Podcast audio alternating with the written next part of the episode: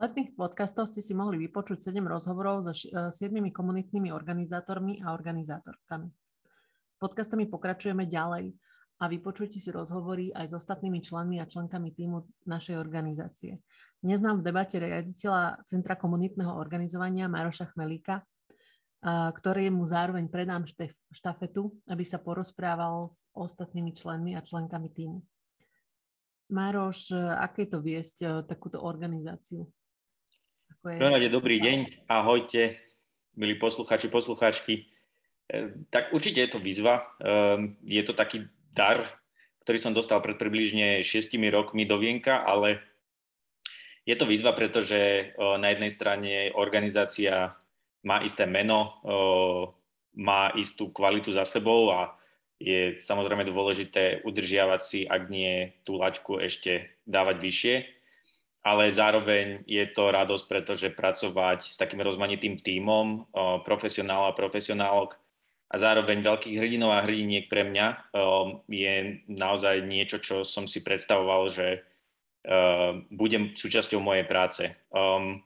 Tá organizácia nie je až tak veľká, má 12 členov interných a zároveň máme teda externistov a externistky ale zároveň v organizácii veľmi dbáme na to, aby sa rozvíjala individualita každého jedného a každej jednej a zároveň, aby ľudia boli spokojní a rozvíjal sa alebo naplňal sa ich well-being, čiže naplňanie tých potrieb je niečo, čomu sa venujem každý deň a samozrejme s tým súvisí aj spokojnosť v rámci obsahových vecí v organizácii. Ale ak to mám zosumarizovať, tak pre mňa je to splnenie sna viesť tým, ktorý je naozaj rozmanitý a zároveň hodnotovo mne veľmi blízky, aj ľudský, takže ja mám z toho veľkú radosť. Či, čím je pre teba komunitné organizovanie a um, prečo je podľa teba dôležité pre Slovensko a pre spoločnosť? Ja som sa ku komunitnému organizovaniu dostal pred 8 rokmi, kedy um, som si som bol vybraný na stáž do Spojených štátov amerických, um, práve CKO, ktoré túto stáž koordinuje, alebo celý tento program koordinuje. Uh, veľa som nevedel o komunitnom organizovaní, ale vedel som, že chcem pracovať um, s ľuďmi a s komunitami, ktorí možno nemajú toľko priestoru. A práve kom- v takom spoločenskom diskurze a práve komunitné organizovanie im malo pomôcť v tom, aby ich hlas bol vypočutý. Um, práve toto naplňa komunitné organizovanie, pričom e, to, ako definujeme komunitu, tak komunita môže byť akýkoľvek, akékoľvek spoločenstvo alebo skupina alebo, alebo iniciatíva, ktoré niečo spája a to, čo my hľadáme, čo ich spája, to je nejaký, uh, nejaký problém, ktorý, zároveň je ale riešiteľný v komunite. A práve budovanie líderských štruktúr, um, to predávanie zodpovednosti smerom ku komunite a hľadanie spoločného riešenia s tou víziou, aby tá komunita sa mala lepšie, je to, čo si myslím, že by sa malo naplňať na dennodennej báze. Uh, vieme to robiť s akokoľvek komunitou a myslím si, že aj komunity, ktoré nemajú toľko priestoru uh, a nevedia uh, možno sa sami zorganizovať a my im takto pomáhame, tak uh, si myslím, že v tom je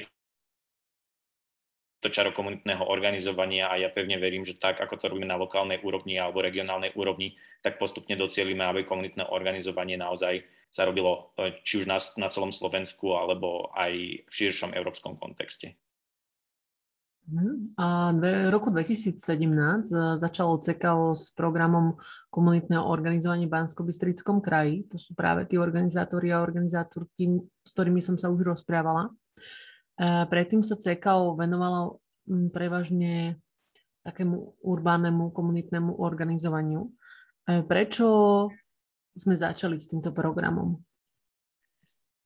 Ako si spomenula, CKO sa prioritne v tých prvých 10 až 12 rokoch venovalo komunitnému organizovaniu v tzv. sídliskových komunitách. Mali sme pocit, že, e, alebo v tie roky um, CKO malo pocit, že je to potreba podporiť iniciatívy v mestách, na sídliskách, na tzv. spiacich sídliskách. Um, chceli sme dávať ľudí, susedov, susedky dokopy, ktoré sa možno nepoznali a takto vybalancovať um, tú moc na tej lokálnej úrovni, čiže moc, ktorá možno bola v rukách vedenia mesta alebo nejakých developerov, viacej smerom k občanom, ktorí sa mali spájať a bojovať za uh, lepšie podmienky vo svojich komunitách. No a približne od roku 2013, ktorý bol taký veľmi hodnotný a, a, a dôležitý pre CKO, sme trošku zmenili to uvažovanie aj v rámci komunitného organizovania, ale v rámci vôbec toho, kam sme sa chceli ďalej posunúť. Ten rok 2013 bol dôležitý pre organizáciu preto, pretože žiaľ sme si v regionálnych voľbách zvolili človeka um, s extremistickou ide- ideológiou a to nás tak nejak podporilo v tom, že nechceme len um, v úvodzovkách len riešiť lokálne problémy síliskových komunít, ale chceme sa naozaj posunúť v tom um, takom spoločenskom a politickom uh, ponímaní ďalej smerom možno ku komunitám, uh, ktoré uh, sú viacej vyčlenené, uh, ale zároveň aj vťahovať majoritu a ukazovať, že aj zodpovednosť majority je, na, je, je v tom, ako sa majú takéto komunity a takým prvým signálom bolo vytvorenie alebo danie dokopy ľudí z, rôznych, um, s rôznym pozadím. Tá naša predchádzajúca skúsenosť organizovaním nám pomohla naozaj zosieťovať ľudí z mimovládok, z, z rôznych cirkví, ale aj z biznisu, zo samozprávy, um, z univerzít um, a podobne. A vytvorili sme platformu Nie v našom meste, ktorá um, zoskupila ľudí, ktorí chceli poukázať, že tento región nie je len extrémistický, ale je tu naozaj alternatíva odvážnych ľudí, ktorí chcú bojovať proti extrémizmu. Táto platforma v prvé dva roky bola skôr taká reakčná a reagovala na, na aktivity vedenia župy. A potom sme si uvedomili, že, že chceme nielen teda bojovať, ale chceme vytvárať aj prevenčné programy, aktivity, intervencie, ktoré majú ukazovať, že je tu nejaký systém alebo problém alebo diera v systéme, ktorá pomáha radikalizácii a extrémizácii spoločnosti.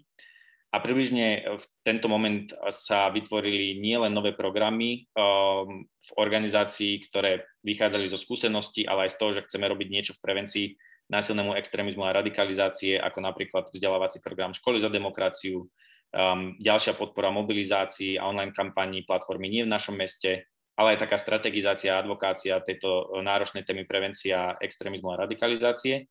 A zároveň boli podporené aj programy, ktoré fungovali. A to ten program, ktorý, ktorý bol podporený, ale ktorý zároveň sme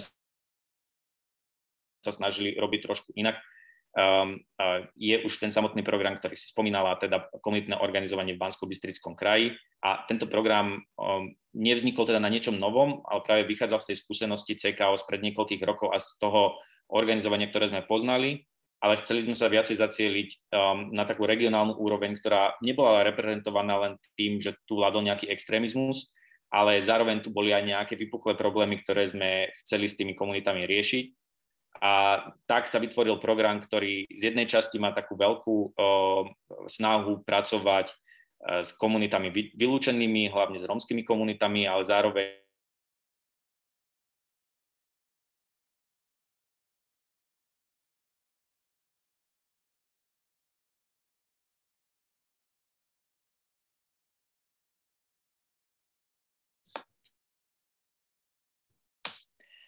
aj s komunitami a iniciatívami, s rôznou a pestrou agendou, ale o tom ste sa mohli dopočuť už v predchádzajúcich podcastoch.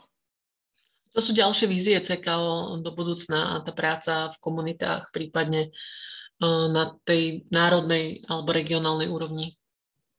Tá vízia je taká, aby sa komunitne organizovalo celé Slovensko, aby iniciatívy a rôzne nové skupiny a komunity mali minimálne znalosť toho, čo je komunitné organizovanie, ako uplatňovať e, v praxi a zase my, aby sme boli prítomní alebo aby sme pomáhali pri tom e, rozvoji a organizovaní takýchto komunít.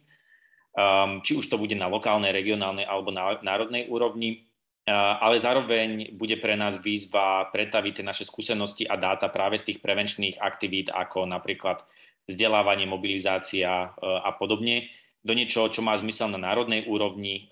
Sme súčasťou rôznych expertných skupín, ako napríklad Výbor pre elimináciu rasizmu pod ministerstvom vnútra, Rada vlády pre prevenciu kriminality, či pomáhame Úradu splnomocnenca vlády pre rozvoj občianskej spoločnosti a chceme naozaj, aby tá naša skúsenosť z práce v prevencii sa pretavila do dlhodobých programov, či už teda na lokálnej, regionálnej alebo národnej úrovni a tak, aby sme aj my boli spolutvorcami systematickej a dlhodobej agendy práve v tej oblasti prevencie násilného extrémizmu a radikalizácie.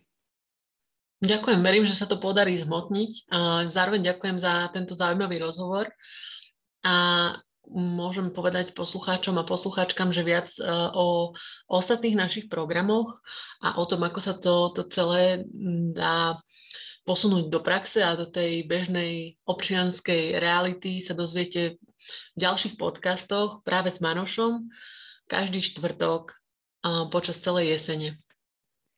Ja ďakujem veľmi pekne za, toto, za túto spoveď a zároveň sa teším uh, na to, ako vyspovedám ja ďalších kolegov a kolegyne a prvá bude moja kolegyňa Martina Strmeňová, ktorá je koordinátorkou platformy, občianskej platformy Nie v našom meste. S ňou sa budem rozprávať takto o štvrtok a teším sa. Ďakujeme.